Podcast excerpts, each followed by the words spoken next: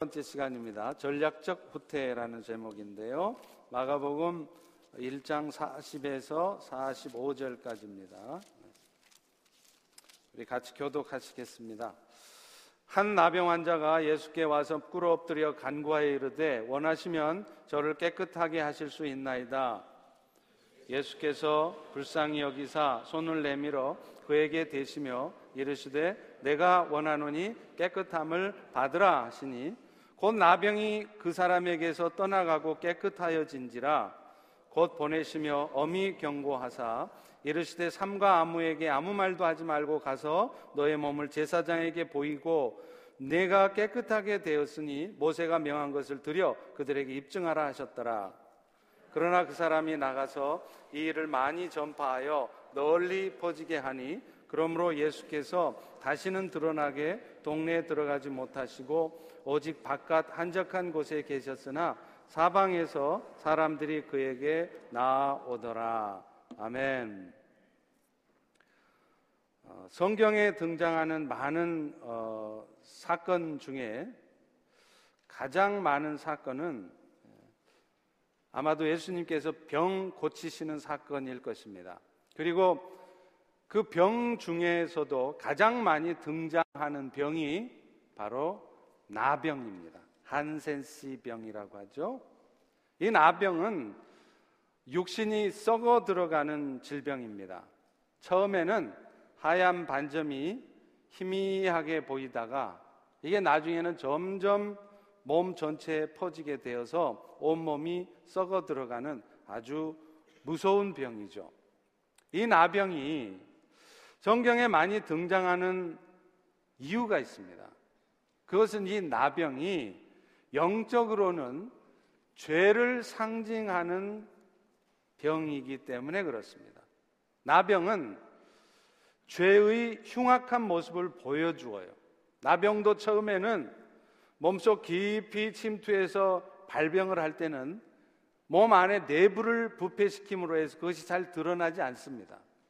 그러다가 나중에는 그 증상이 몸 밖으로 나타나기 시작해요. 살이 썩어 들어가고요. 그래서 마침내는 몸의 전체 기능을 마비시켜 버려요. 이것은 하나님 앞에서 우리가 범하는 죄와 같습니다. 죄도 처음에는 잘 드러나지 않습니다. 심지어는 내가 지금 죄 가운데 있는지조차 몰라요. 이것이 죄인지도 모르고 사는 경우가 있습니다. 그런데 그 죄를 회개하지 않고 살아가게 되면 나중에는 그 죄가 내 영혼을 병들게 만들고 마침내는 내 육신까지 질병에 빠지게 하다가 결국에는 죽음에 이르게 하는 것입니다. 예수님께서 복음서에서 이런 많은 병 중에 나병을 치유하신 이 사건은 예수님께서 우리의 아픔과 삶의 문제를 해결해 주시기 원하시는 분이시다. 이런 것들을 우리에게 말해 주는 것입니다. 그러나 결국은 이런 사건들을 통해서 예수님이 정말 우리에게 말씀하고 싶은 것이 있습니다. 그것은 뭐냐면 예수님이 궁극적으로는 어찌할 수 없는 인생의 죄 문제를 궁극적으로 해결해 주시는 구원주시라는 것을 이 사건을 통해서 보여주시는 거예요. 오늘 본문의 나병 치유 사건도 예수님은 오늘 우리에게 어떤 존재인가를 어, 보여주는 사건입니다. 예수님은요, 먼저는 우리들이 어떤 아픔에 있는지, 또 오늘 또 그것 때문에 어떤 마음의 상처를 입고 있고, 실제적으로 내가 오늘 어떻게 힘들게 살아가고 있는지 그것을 다 아시는 가운데 먼저는 그런 우리를 불쌍히 여기시는 분이시라는 그런 우리를 도와주시기를 원하시는 분이시라는 것입니다. 오늘 본문에 보면 한 나병 환자가 예수께 나와서 무릎을 꿇습니다. 자신의 병을 고쳐달라는 것이지요. 다 같이 40절을 다시 한번 읽겠습니다. 시작. 한 나병 환자가 예수께 와서 꿇어 엎드려 간구하여 이르되 원하시면 저를 깨끗하게 하실 수 있나이다. 여러분 이 나병은요 그 당시에 전염병이기도 했지만 하나님께 저주받은 사람들이 걸리는 병이라고 인식이 되어 있었습니다. 그래서 사람들은 그 나병 걸린 사람들을 접촉하는 것조차를 꺼려 했어요. 또 레이기 13장 45절 46절에 보면 그들은요 부정한 자들로 간주가 됩니다. 그래서 진영 밖에 살았어야 됩니다. 나병 환자는 옷을 찢고 머리를 풀며 윈 입술을 가리고 외치기를 부정하다 부정하다 할 것이요 병 있는 날 동안은 늘 부정할 것이라 그가 부정한 듯 혼자 살되 진영 밖에서 살지니라. 여러분 이 나병에 걸려서 육신적으로 고통스럽고 힘든 것도 문제가 될 텐데 이 나병 환자들은요 밖에 나다니지를 못했습니다. 나다녀도 입술을 가리고 나는 부정한 사람입니다. 나는 부정한 사람입니다 하고 외치고 다녀야 돼요. 혹시 입술에 입술을 열고 말을 하다가 그 침이 튀어서 나병이 전염될 수도 있고 또 내가 나병 환자입니다라는 말을 알려주지 않으면 무심코 다른 사람들이 지나가다가 나와 접촉을 하게 되면 그것 때문에 그 사람이 나병에 걸릴 수도 있고 또 중요한 것은 부정한 나 때문에 그 사람조차도 영적으로는 부정한 사람이 될 수 있기 때문이었습니다. 그래서 이 나병 환자들은 육신적으로도 힘들었을 텐데 진영 바깥에서 혼자 외롭게 힘들게 살았고 거리에 나올 때조차도 함부로 마음대로 못 다니고 나는 부정해요. 피하세요. 이렇게 하고 다녔어야 된다. 그러니 여러분, 그 나병 환자가 얼마나 얼마나 고통스러운 삶을 살았겠습니까? 그런데 지금 예수님은 그런 나병 환자를 물리치지 않으세요. 그리고 오히려 손을 내밀어서 그의 몸에 손을 대시고 병을 치료해 주시는 것입니다. 우리 41절을 다시 한번 읽어보겠습니다. 시작. 예수께서 불쌍히 여기사 손을 내밀어 그에게 대시며 이르시되 내가 원하노니 깨끗함을 받으라 하시니 다른 사람들은 병 옮길까봐 자기도 같이 부정해질까봐 접촉도 안 하고 피하고 이랬던 사람을 예수님은 왜, 왜 다가가서 그 몸에 손을 얹고 기도해 주셨을까요? 그것은 예수님의 마음이 기본적으로 그 나병 환자에 대한 긍휼한 마음이 있었기 때문이라는 것입니다. 사실 여러분, 병이라고 하는 것이 항상 죄 때문만에 죄 때문에 생기는 것만은 아닙니다. 실제로 요한복음 9장 2절과 3절에 보면요. 날 때부터 소경이 된 사람, 안못 보는 사람이 이그 안 못 보는 사람됨에 대해서 제자들이 예수님께 물어요. 주님, 저 소경된 사람은 누구 죄 때문에 저렇게 됐습니까? 이 말은 뭘 의미할까요? 당시 유대인들 생각 속에는 누군가가 소경이 됐다, 누군가가 병이 났다, 그러면 그것은 틀림없이 죄 때문에 그런 것이다라고 간주하고 있었던 겁니다. 그래서 예수님께 그 질문을 던졌어요. 그런데 예수님의 대답은 달랐습니다. 저 소경된 사람이나 부모의 죄로 인한 것이 아니라 그에게서 하나님이 하시는 일을 나타내고자 하시는 일이다. 결국 그는 예수님으로 말미암아 눈을 뜨게 되었고 그 일을 통해서 예수님은 이 어둠의 세상에 빛을 가져다 주시는 인류의 구원자 되신 분이시라는 것을 증거하게 되었던 것입니다. 그렇기 때문에 오늘 지금 이 본문에 나오는 나병 환자 역시도 그 자신의 죄 때문이 아니라 예수님이 그리스도시라는 것을 세상에 증거하도록 하기 위해서 지금 나병 가운데 있었던 것인지도 모른다는 거예요. 그렇지만, 그렇지만 이 나병은 정말로, 정말로 그 사람이 하나님 앞에 심각한 죄를 범했고 그 죄에 대한 대가로 지금 그 나병으로 말미암아 고통을 받고 있는지 또한 모르는 사실이라는 거예요. 그런데 중요한 것은 중요한 것은 우리 예수님은 그런 나병 환자를 먼저 극률이 여겨 주시고 다가가셨다는 것입니다. 네가 지금 나병에 걸린 것은 네 죄 때문이다 이놈아. 네 죄부터 얘기해야 돼. 야단치고 책망하고 그 일을 먼저 하신 것이 아니라 먼저 그것이 자기 죄 때문에 그랬던지 아니면 하나님이 하시는 일을 나타내 주시고자 하나님이 하신 일이었던지 먼저 그 나병 때문에 고통받고 힘들어하는 그를 불쌍히 여기셨다는 거예요. 여러분, 우리가 믿음으로 산다는 것도요, 사실은 이런 주님을 먼저 기대하는 것입니다. 항상 우리를 극률히 여겨 주시고 도와주시기를 원하시는 주님을 바라보는 거예요. 우리는 믿음이라는 것을 뭔가 대단한 일을 이루어내는 것 정도로 생각을 합니다. 그렇지만 믿음이라는 것은요, 먼저는 주님을 향한 신뢰와 기대를 갖고 사는 것입니다. 여러분이 아무리 열심히 봉사하고 섬기고 있을지라도 정령 그 마음 속에는 주님에 대한 기대가 없어요.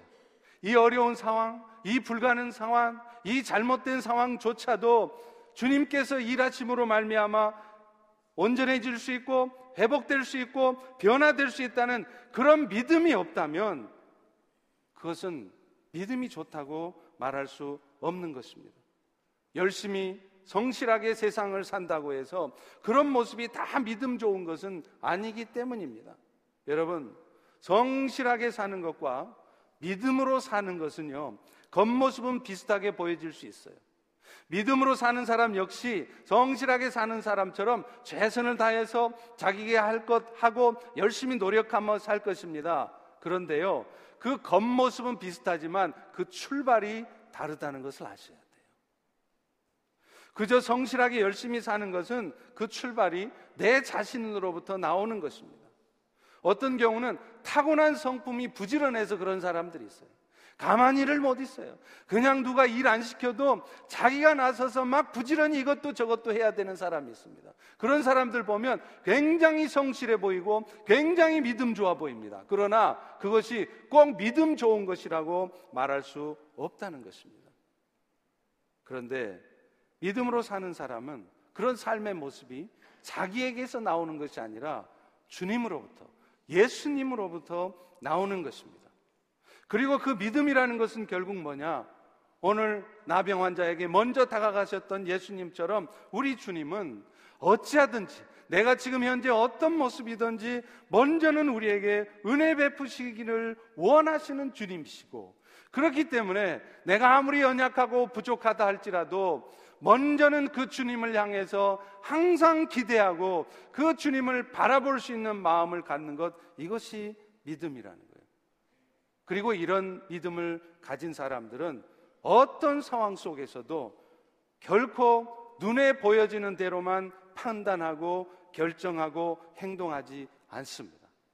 비록 눈에 보여지는 상황은 절망적으로 보이고 뭔가 좋지 않은 모습이다 할지라도 지금 이 순간에도 하나님의 신실한 약속은 이루어져 가고 있음을 믿기에 그 약속의 말씀에 하나님의 말씀에 근거해서 판단하고 행동하는 것이에요.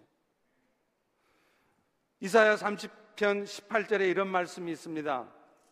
여호와께서 기다리시나니 이는 너희에게 은혜를 베풀려 하시며 여호와께서 일어나시리니 이는 너희를 극률히 여기심이라. 대저 여호와는 정의의 하나님이시고 그를 기다리는 자마다 복이 있도다. 주님은 지금도 여러분이 믿고 섬기고 있는 여러분의 하나님, 오늘 또 여러분 안에 지금 영으로 들어와 계시는 성령 하나님, 여러분을 위해서 십자가에 죽으신 예수님은 오늘 또 사실은 여러분들에게 은혜 베푸시기를 원하신다는 거예요. 여러분이 간절히 은혜 받기를 원하는 마음 이상으로 먼저 주님이 여러분에게 은혜 베푸시기를 원하신다는 것입니다. 그리고 주님의 뜻대로 여전히 살지 못하는 그런 연약감을 가지고 살아갈 수밖에 없는 우리를 책망하고 야단치시기 전에 그런 연약함을 가질 수밖에 없는 우리를 불쌍히 여기신다는 거예요. 무엇하려고 우리를 기다리신다고요? 우리에게 은혜 주고 싶어서 기다리신대요. 무엇 하려고 일어나신다고요? 우리 주님은 일어나셨다 그러면 먼저 그 마음이 긍휼의 마음을 가지고 일어난다는 거예요. 우리처럼 막 분노의 마음을 가지고 감정에 못 이겨서 벌떡 일어나는 게 아니라 우리 주님은 가만히 앉아 계시다가 일어나셨다 그러면 여러분들을 향한 저를 향한 우리 모두를 향한 긍휼의 마음 때문에 일어나신다는 거예요. 여러분 믿음으로 사는 것이 바로 이런 주님을 기대하는 것입니다. 그래서 오늘 이사야서 말씀은 그렇게 말하지 않습니까? 여호와는 자신을 기다린 자마다 복을 주신다.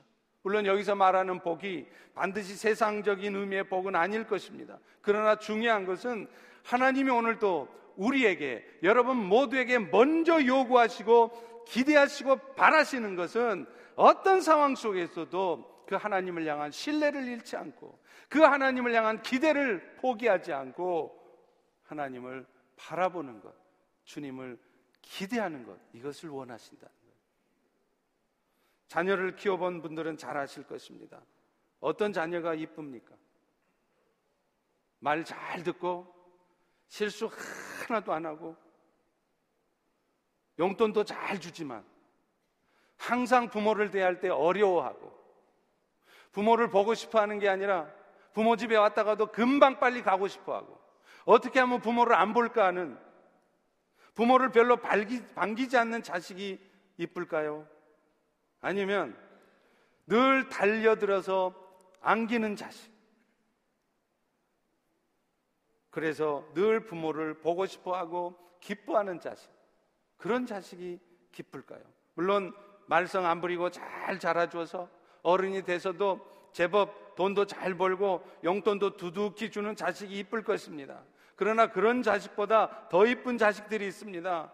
하루가 멀다 하고 아버지한테, 엄마한테 전화해서 엄마, 아버지, 오늘 하루 어떠셨어요? 무슨 일 없으셨어요? 안부 묻고요. 항상 엄마 아빠를 보고 싶어 하고요.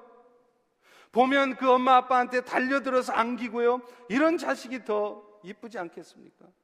물론 달려들기만 하고 용돈은 하나도 안 주면 그런 자식도 별로 이쁘지는 않겠죠. 그러나 기본적으로 항상 부모님을 좋아하고 부모님을 신뢰하기 때문에 자기 인생에 어떤 문제가 생기면 누구보다도 먼저 엄마 아빠를 찾아와서 엄마 이런 문제가 있어요. 아빠 이런 문제가 있는데 어떻게 하면 좋겠어요? 하고 물어보는 자식. 그래서 부모를 항상 신뢰하고 그 부모님이 반드시 나를 위해 뭔가 해줄 수 있다라고 기대하는 그 부모가 그 자식이 더 사랑스러운 것입니다. 우리 하나님도 마찬가지라는 거예요. 요한복음 6장 29절에 보면 주님의 제자들이 물어요. 주님, 어떻게 하는 것이 하나님의 일을 하는 것입니까? 그럴 때 주님은 이렇게 대답하세요. 하나님께서 보내신 일을 믿는 것이 하나님의 일이니라. 열심히 봉사하는 것도 필요합니다. 그러나 먼저는 여러분들에게 먼저 필요한 것은 하나님을 향한 기대예요. 하나님이 하실 수 있다는 믿음입니다. 하나님만이 이루실 수 있다는 믿음입니다. 그 믿음이 있을 때 여러분은 열심히 봉사해도 열심히 섬겨도 지치지 않습니다. 열심히 섬기다가 내 뜻대로 되지 않아도 시험 들지 않습니다. 그러나 그런 절대적인 믿음을 갖지 않고 섬기면 어느 정도 섬기다가 내 마음에 들지 않잖아요. 내 뜻대로 잘 안 되잖아요. 내가 생각한 기준대로 안 되잖아요. 시험 듭니다. 포기합니다. 절망합니다. 이게 믿음이었기 때문에 그런 거예요.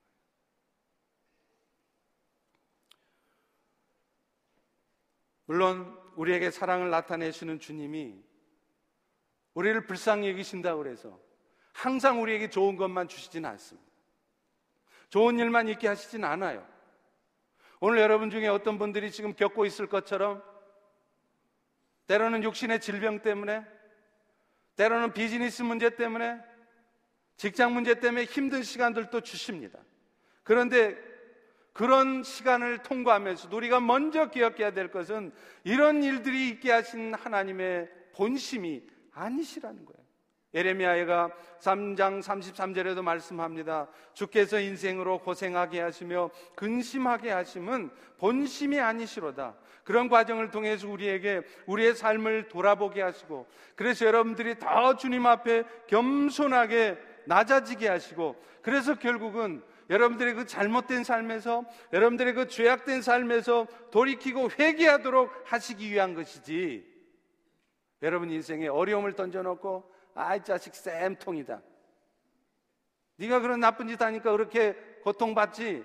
그렇게 좋아하시는 하나님이 주님이 아니시란 말이에요. 징계도 마찬가지입니다. 주님은 우리를 새롭게 하기 위해서 때로 징계를 주시지만 그 징계조차도요, 여러분들이 감당할 것만 주시지 절대로 여러분이 감당치 못할 징계는 아무리 그것이 징계 차원의 것이라 해도 주시지 않습니다. 그 징계를 주셨다가도 여러분이 그 징계 앞에 돌아서고 일어서는 것이 아니라 오히려 무너지고 주저앉을 것 같으면 그 징계를 다시 거두어 가시는 분이세요.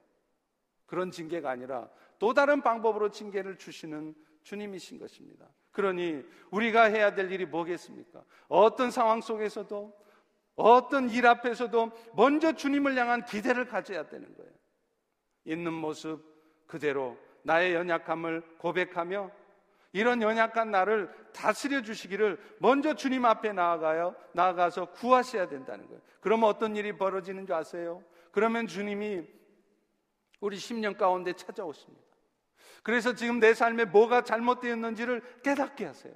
아, 나도 몰랐는데 내 마음속에 이런 어둠이 있었구나. 나는 이것이 잘못인 줄을 모르고 있었는데 이게 잘못된 삶이었구나. 그게 죄였구나. 그게 어둠이 있었던 거구나. 깨닫게 하십니다. 그리고요, 내가 아무리 내 의지로는 그것이 주님의 뜻인지 뻔히 알면서도 절대로 자존심 상해서 절대로 포기하고 싶지 않아서 못하던 일을 하게 하세요. 절대로 포기할 수 없었던 것들을 포기하도록 우리의 마음을 바꿔놓으세요. 여러분, 이것이 바로 주님이 하신다는 거예요.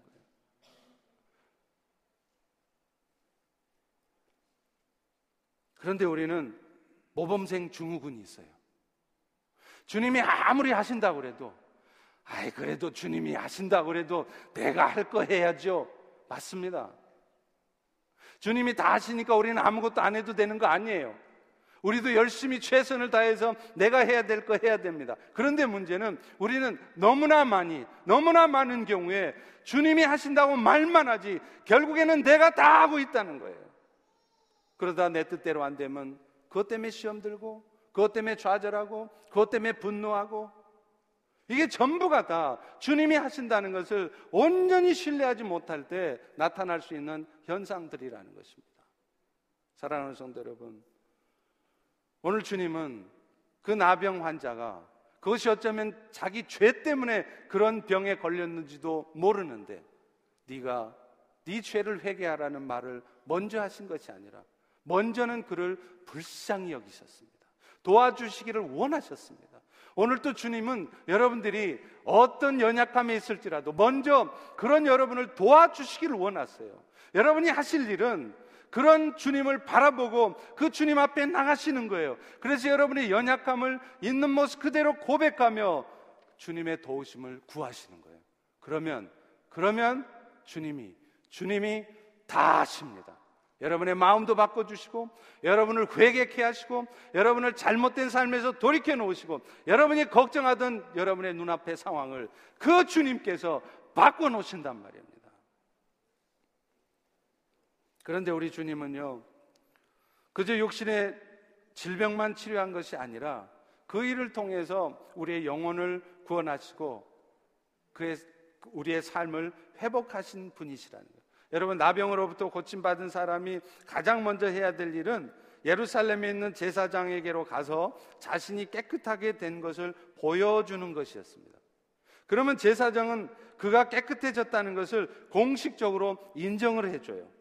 레이기 13장 16절 17절에 보면 그런 규례가 나옵니다. 그 생살이 변하여 다시 휘어지게 되면 제사장에게로 갈 것이요. 제사장은 그를 진찰해서 그 환부가 휘어졌으면 환부를 환자를 정하다 할 것이니 그때 그가 정하게 되느니라. 나병을 치료받는 사람에게 요구되는 또 하나의 일이 있었습니다. 그게 뭐냐면 날아다니는 새와 백향목과 홍색실과 우술초를 가지고 정결케 하는 제사를 드리도록 하는 것이었어요. 레기 14장 4절에 보면 살아있는 정결한 새 두 마리와 백향목과 홍색실과 우슬초를 가져오게 하고 이렇게 말씀해요. 정결 예식을 드리는 데 있어서 우슬초가 사용되었던 이유가 있습니다. 여러분 우슬초는요. 이게 뭐냐면 방부제 성분을 갖고 있는 일종의 박하 같은 거예요. 그런데 이 우슬초가 어디에 사용이 되느냐? 주로 6월절이나 정결 의식 때에 사용이 됩니다.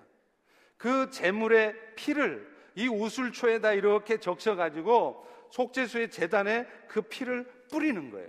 그럴 때 이 우슬초가 사용되었습니다. 그런데 여러분 기억하십니까? 예수님께서 십자가에 못 박히실 때 사람들이 포도주를 적시어서 예수님의 입술에 적셨던 그때 뭘 가지고 하느냐면 그때 바로 우슬초를 가지고 하는 거예요. 바꿔 말하면 예수님의 그 십자가의 사역을 연상케 하는 규정이었고 이 나병을 나병에서 나은 사람이 드리는 이 정결 예식 자체가 예수님의 십자가의 죽으심으로 말미암아서 결국에는 인류의 죄가 씻겨질 것이라는 사실을 예수님의 속죄 사역을 상징적으로 보여주는 것이었다는 겁니다. 또 정결 예식에 사용되었던 홍색실도 마찬가지입니다. 여러분 실제로 구약에 보면요 여러 곳에서 이 붉은 실이 사용돼요. 대표적인 예가 뭡니까? 여호수아가 여리고성을 점령할 때요. 기생 라합이 창가에다가 붉은 줄을 매어 놓습니다. 그리고 그것 때문에 그 창가에 매놓은 붉은 줄 때문에 라합이 생명을 건질 수가 있었지 않습니까? 기생 라합이 당연히 죽을 수밖에 없었는데 그 죽음으로부터 건져서 생명을 얻게 된 이유가 바로 이 붉은 줄 때문이었다는 것은 예수님의 보혈의 피를 상징하는 이 붉은 줄, 이 보혈의 피 때문에 라합이 건짐을 받았던 것처럼 오늘날 모든 죄 가운데 있는 인류도 그 예수님의 보혈의 은혜 때문에 건짐을 받는다는 것을 상징적으로 보여주는 것이었습니다. 지금 예수님께서 나병 걸렸던 사람에게 말씀하시기를 가서 제사장한테 보여주고 정결 예식을 드리도록 한 것은 바로 이런 이유 때문이었어요. 그의 나병이 낫게 된 것도 예수님의 능력으로 이루어진 것이며 그것을 통해서 예수님께서 율법을 완성케 하는 자. 그래서 율법이 정말로 바라보고 율법이 정말로 원하는 하나님 앞에 구원받는 그 일들이 예수님을 통해서 이루어지는 것이라는 것을 보여주는 것이었습니다. 여러분 사실 예수님이 마태복음 5장 17절에 이런 말씀을 하십니다. 내가 율법이나 선지자를 폐하러 온 줄로 생각하지 말라. 나는 율법을 폐하러 온 것이 아니라 완전케 한 것이다. 여러분 구약의 율법의 궁극적인 목적이 뭘까요? 물론 그 율법을 다 지키면 그 온전하게 지킨 것 때문에 하나님 앞에 의로운 자가 되고 하나님 나라의 백성이 될 수 있을 것입니다. 그러나 안타깝게도 이스라엘 백성들 어느 누구도 아니 오늘 이 자리에 앉은 우리 중에 어느 누구도 그 율법의 말씀을 100% 완벽하게 지킬 수 있는 사람은 한 사람도 없습니다. 율법은 결국 우리로 하여금 죄를 깨닫게 하는 거예요. 결국 내 의지와 내 노력을 가지고는 하나님 앞에 선한 삶을 살 수밖에 없는 우리 모두는 죄인이라는 사실을 깨닫게 하는 것이 바로 율법이라는 거예요. 그래서 로마서 7장 7절에도 바울이 이렇게 말하지 않습니까? 율법으로 말미암지 않고는 내가 죄를 알지 못하였으니 곧 율법이 탐내지 말라 하지 아니하였으면 내가 탐심을 알지 못하였으리라. 여러분 오늘 또 지금 이 순간에도 여러분의 탐심을 완벽하게 제거할 수 있습니까? 아무리 노력해도 내 이웃의 여자를 탐하고 내 마음속에 세상 것을 가지고 싶은 욕심을 절대로 포기할 수 없습니다. 탐심을 포기할 수 없습니다. 그런데 그 율법의 규정 때문에 아, 내가 탐심을 갖고 있는 죄인이구나 하는 것을 안다는 거예요. 그래서 그런 율법 앞에 절망하는 사람들이 율법을 절대로 지킬 수 없는 것을 아는 사람들이 율법의 또 다른 규정, 속죄의 제사 가운데 나아가는 거예요. 나의 이 죄를 해결할 방법이 없어서 예수님 하나님 앞에 제사를 드림으로 말미암아 내 죄가 속해지는 것이죠. 바로 이 속죄의 제사가 죄 없으신 몸으로 단 한 번으로 영원한 속죄 효력을 갖게 하는 십자가의 제사를 드리신 예수님의 사역을 상징적으로 보여주는 것입니다. 그래서 예수님께서는 자신이 율법을 폐하러 온 것이 아니라 결국은 완성하러 오셨다는 이 말씀을 바로 이런 뜻에서 하신 거예요. 예수님만이 죄의 문제를 해결하고 영원한 구원의 은혜를 주실 수 있는 분이라는 사실을 보여주는 것입니다. 이것이 바로 나병 환자 치유 사건에서 예수님이 보여주시는 것이고 이 나병 환자 치유 사건 후에 그가 제사장에게 가서 정결 예식을 행하라고 하신 이유였습니다. 사랑하는 성도 여러분. 하나님께서 우리의 삶에 질병을 주시는 이유도 어쩌면 그 과정에서 우리의 영혼의 문제까지 해결하시기 위함일 수 있습니다. 우리가 주님의 은혜로 말미암아 하나님의 자녀가 되고 영, 그 영혼이 구원되게 하고 그래서 우리가 더 주님 앞에 온전한 삶을 살 수 있도록 하기 위해서 오늘도 우리의 삶에 질병을 주시고 우리 주변의 사람들에게 어려움도 주시고 육신적인 고통을 주시기도 한다는 것입니다. 여러분, 믿음으로 산다는 것이 바로 이런 부분이에요. 오늘 내 인생에 육신의 질병이 찾아오고 인생에 조금의 문제만 생겨도 내 주변의 사람들에게 질병이 있고 문제만 생겨도 아이고 큰일 났네. 저거 어떻게 이제 우리 아들 난리 났네. 우리 아들 망하겠네. 그렇게 걱정하는 것이 아니라 하나님께서 이 일을 통하여서 우리의, 우리 아들의 영혼을 구원시켜 주시고, 우리 고집스러운 남편의 영혼을 구원시켜 주시고, 정말로 말 안 듣고 강팍한 우리 자식들의 삶을 바꿔주시려고 하시는 것이구나. 그렇게 생각하고 그 주님께 그 상황을 맡길 수 있는 것. 여러분 이것이 바로 믿음으로 사는 것입니다. 오늘날 미국의 가장 큰 문제가 뭡니까? 저는 흑백 간의 갈등이라고 봅니다. 근데 이 문제를요, 누가 해결하겠어요? 미국 정부가 해결할 수 있을 것 같습니까? 천만의 말씀입니다. 트럼프 대통령이 아니라 어느 대통령이 나와도 근본적으로 어떤 정치적인 방법을 통해서 사회적인 방법을 통해서 흑백 갈등 문제는 해결할 수 없습니다. 왜 그런 줄 아세요? 그런 흑백 갈등의 문제는 인간 본성의 문제이기 때문에 그래요. 인간들은요, 날 때부터, 날 때부터 자신과 다른 사람들을 싫어하게 돼 있어요. 케미스트리란 말 있잖아요. 그 케미스트리란 말이 별로 좋은 말 아닙니다.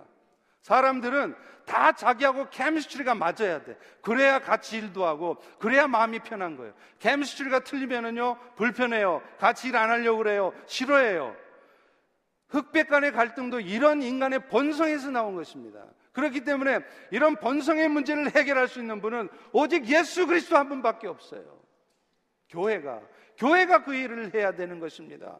교회가 먼저 나서서 우리 인간의 본성의 문제를 해결하고 그래서 그런 흑백 갈등의 문제를 앞장서서 해결할 수 있음을 보여주어야 되는 것이죠. 저는 우리 교회가 이런 일들을 해야 된다고 봅니다. 마지막으로 주님은 그런 당신의 일들을 이루어가는 과정 속에서 한 가지 지혜를 하나 알려주고 있는 게 있습니다. 그게 뭐냐면요. 하나님의 일하시는 때를 기다리는 과정에서 한 발 물러설 줄도 알아야 한다는 거예요. 오늘 본문 45절에 보면 예수님은 고침받은 나병 환자가 동네방네 다 광고를 하는 바람에 드러나게는 동네에 못 들어가셨다. 이렇게 말씀합니다. 왜 못 들어가요? 아니, 예수님이 당신이 맘만 먹으시면 뭐 동네방네 소문이 나든 말든 얼마든지 들어갈 수 있습니다. 얼마든지 계속해서 병 치유하시고 일하실 수 있어요. 그런데 예수님은 왜 안 들어가셨을까요? 이유가 있습니다. 예수님이 이 땅에 오신 이유는 결국은 당신이 십자가의 죽으심을 통하여서 인류의 죄가 용서되어지게 하기 위함이었어요. 그런데 만약에 예수님의 치유 사역이 많이 알려지면 사람들은 예수님께 구름대 같이 몰려들 거예요. 왜냐?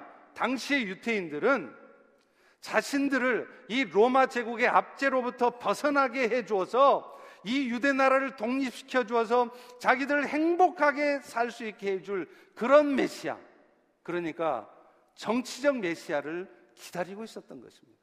예수님처럼 그저 힘없이 십자가에 못 박혀 죽어서 인류의 지혜를 구원하는 그런 메시아가 아니라 힘과 능력을 가지고 로마 제국을 깨부수고 그래서 유대 나라를 독립시켜서 자기들을 잘 살게 해주는 세상에서 잘 먹고 잘 살게 해주는 그런 메시아, 정치적 메시아를 기대했어요. 그렇기 때문에 예수님이 그런 능력이 나타나면 사람들은 구름대 같이 몰려들 겁니다. 그래서 예수님으로 하여금 제발 십자가에 죽지 마시고 우리를 도와주셔서 이 나라를 독립시켜 주십시오. 우리를 이 땅에서 잘 먹고 잘 살게 해 주십시오. 그렇게 달려들 것이 뻔했어요. 예수님은 그걸 아신 것입니다. 그래서 그래서 안 들어가신 것이었어요. 대신 더 많은 곳에 가서 더 많은 사람들에게 아직은 복음을 전하시고자 했던 것입니다. 오늘 보면 44절에도 보십시오. 그래서 예수님은 이르시되 삼가 아무에게 아무 말도 하지 말라. 이렇게 오히려 숨기시지 않습니까? 이보 전진을 위해서 일보 후퇴하시는 예수님이십니다. 오늘 여러분 어떻게 사십니까? 어떤 분이 2차 세계전 중에 독일이 소련을 침공한 것에 대해서 쓴 글을 읽었습니다. 제목이 뭐냐면 소련의 전략적 후퇴였습니다. 2차 세계대전에서 독일이 소련의 스탈린에게 패배한 이유를 설명한 거였어요. 1941년 6월 달에 독일의 히틀러는요, 소련 침공을 개시합니다. 아주 무모한 작전이었죠. 근데 이 무모한 작전을 위해서 독일은요, 무려 150개 사단, 150개 사단 300만 명이나 되는 병력을 원정군으로 소련 원정에 투입을 했습니다. 그리고 탱크 3,000대, 야포 7,000문, 항공기 2,500대를 가지고 소련을 침공했어요. 이것은 전쟁을 기록하는 역사학자들이 하면 인류 역사상 가장 강력한 침략군이었다고 합니다. 단일 전쟁에서.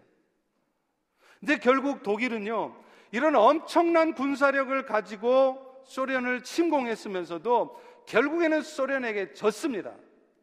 그 이유가 뭔지 아세요? 스탈린의 전략적 후퇴 전략 때문이었습니다. 전쟁 초반 독일군은 순조롭게 진격을 계속했습니다. 그 과정에서 승승장구 소련군은 계속 이겼죠. 그런데 그 소련의 침공 앞에 독일군은 맞서 싸우지를 않는 거예요. 계속 도망가는 거예요. 그러면서 농작물을 불태워버리고 다리를 파괴하고 후퇴합니다. 그리고 대신에 서쪽에 있던 철강 공장과 또 군수품 생산 설비들을 철도를 통해서 동부로 이동을 시켜요. 그리고 이 동부 지역에다가 철강 공장과 군수품 생산 설비를 다시 세우는 거예요. 그리고 거기서 철강과 군수품들을 막 만들어 내는 것입니다. 결국 독일군은요, 모스크바 근처까지 진격했습니다. 전쟁은 독일이 완전히 이기는 듯 했습니다. 그런데 그때부터 문제가 찾아왔어요. 10월이 돼서 10월이 돼서 날씨가 추워지기 시작하면서 오히려 독일군은 열세에 몰렸습니다. 겨울옷을 준비하지 못한 독일군의 상당수가 동상에 걸려 목숨을 잃었고요. 차량, 탱크, 야포 이걸 얼어붙어 가지고 도저히 쓸 수가 없는 거였어요. 결국 독일군은 그 300만 명 중에 전쟁 한번 제대로 해보지도 않고 75만 명의 병력을 잃고 소련에서 철수했습니다. 마치 150년 전에 나폴레옹이 눈물을 머금고 모스크바에서 철수했던 것과 너무나 똑같은 데자뷰, 똑같은 모습이었어요. 결국 이 전쟁의 승리는 소련에게 돌아갔고 그 소련의 승리의 원인은 겨울이 올 때까지 때를 기다리며 한 발 물러섰던 전략적 후퇴를 했던 소련의 군사 전략이 먹혀 들어간 것이었습니다. 지금 예수님께서도 그런 전략적 후퇴를 하는 거예요. 오늘 우리가 살아갈 때 우리가 도모하는 일도 마찬가지입니다. 하나님이 일하시는 때가 있습니다. 그런데 우리는 차츰 마음이 앞서서 하나님의 때를 기다리지 못하고 성급하게 일을 진행하다가 성급하게 결론 내고 눈에 보여지는 모습을 보고 성급하게 판단해서 낭패를 보는 수가 있다는 거예요. 저도 사역을 하면서 가장 많은 후회를 하는 것이 바로 이 부분입니다. 좀 더 때를 기다리며 서서히 진행했으면 좋았을 것을 저도 모르게 마음이 앞서다 보니까 정급하게 일을 추진하게 되고 그러다 보면 결국은 일을 그르치는 경우가 종종 있어요. 사랑하는 성도 여러분, 오늘 우리가 예수님의 이 나병 치유 사건을 통해 배워야 될 지혜도 바로 이거예요. 전도서 3장 1절에서 3절까지 말씀합니다. 범사의 기한이 있고 천하 만사가 다 때가 있나니 날 때가 있으면 죽을 때가 있고 또 심을 때가 있으면 심은 것을 뽑을 때가 있고 찾을 때가 있으면 잃을 때가 있고 지킬 때가 있으면 버릴 때가 있고 잠잠할 때가 있으면 말할 때가 있다는 겁니다. 여러분 항상 말만 하지 마십시오. 잠잠히 있어야 될 때가 있습니다. 여러분 마음에 안 들고 여러분 속상해도 말 딱딱 해주고 싶어도 잠잠히 기다리세요. 그것이 믿음으로 사는 것입니다. 그럴 때 하나님이 역사하십니다. 항상 찾으려고만 하지 마세요. 지키려고만 하지 마세요. 전통이요? 좋습니다. 전통 시켜보면 안 됩니다. 전통은 지켜지는 게 좋습니다. 그러나 항상 지켜져야 되는 건 아니에요. 어느 순간인가 버려야 될 때가 있어요. 그런데 그때도 그걸 버리지 못하고 잡으려고 하면 이것이 오히려 나중에 더 큰 안 좋은 결과를 가져온다는 것입니다. 죽으라고 찾아도 찾아지지 않을 때가 있지만 반대로요, 별로 찾지 않았는데도 갑자기 찾아지는 때가 있습니다. 우리는 너무 성급한 마음으로 모든 것을 내 계획대로만 이루어 가려고 합니다. 그런데 주님이 우리에게 가르쳐 주시는 것은 잠잠히, 잠잠히 하나님의 때를 기다리라는 거예요. 그리고 그때가 되면 정말로 하나님이 나서서 하시는 것을 우리는 보게 될 거라는 것입니다. 우리보다 훨씬 능력이 있으시고 지혜 많으신 주님께서 나서서 주님이 직접 하시는 것을 우리는 보게 될 날이 반드시 온다는 거예요.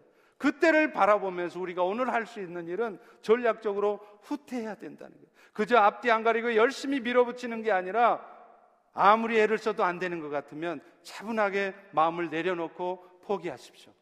여러분이 이루려고 하는 것을 내려놓으십시오. 그리고 하나님의 때를 기다려 보십시오. 오히려요, 오히려 아무것도 안 하고 있는 것이 필요할 때가 있습니다. 또 이런 말 하면 또 그 부분만 잘라가지고 목사님이 아무것도 안 해도 다 된다 그랬다. 이런 말 하지 마세요. 물론 우리가 해야 될 일 해야 됩니다. 최선을 다해서 해야 됩니다. 그런데 우리는 너무, 너무 많이 이 최선을 다하는 쪽에만 관심이 있다는 거예요. 거기에만 집중한다는 거예요. 주님이 하시는 걸 좀 보세요. 주님이 하시는 것을 경험하셔야 돼요. 제가 중국에서 사역하면서 우리 중국 형제들에게 계속 했던 말이 뭔지 아십니까? 여러분이 한번 가르쳐 줄게요. 중국말 한번 배워보세요. 우리 따라서 합니다. 주 후이 쪼어더. 주 후이 쪼어더. 무슨 말인지 아세요? 주님이 하십니다. 이 말이에요. 또 하나 있어요. 是主做的. 주님이 하셨습니다. 이 말이에요. 제가 우리 중국 형제들에게 계속 이 말을 가르쳤어요. 是主做的. 너희들이 할 말은 오직 이 말뿐이다. 是主做的. 主会做的. 오직 주님이 하셨습니다. 주님이 하실 것입니다. 그러더니 정말로 주님이 하셨군요. 여러분, 이 고백이 오늘날 우리 교회 가운데 나와야 돼요. 그 주님이 하시는 것을 보면 어줍지 않은 사람들이 자꾸 나서서 내 말로, 내 행동으로, 내 실력으로 뭔가 하려고 하지 않습니다. 주님이 하실 것을 알고 잠잠히 기다릴 때 기다리고요. 어떤 때는 오히려 아무것도 안 해야 될 때가 있어요. 일부러라도 여러분 아무것도 하지 말아 보십시오. 그러면 엉망될 줄 아세요? 천만의 말씀이에요. 주님이 등장하셔서 주 후이 쭈어더, 스주 쭈어더. 주님이 하시는 것을 여러분이 보십니다. 이게 복음입니다. 이 은혜가 우리 모두에 있기를 주의 이름으로 축원합니다. 우리 다 일어나셔서요. 다 일어나시는 게 아니라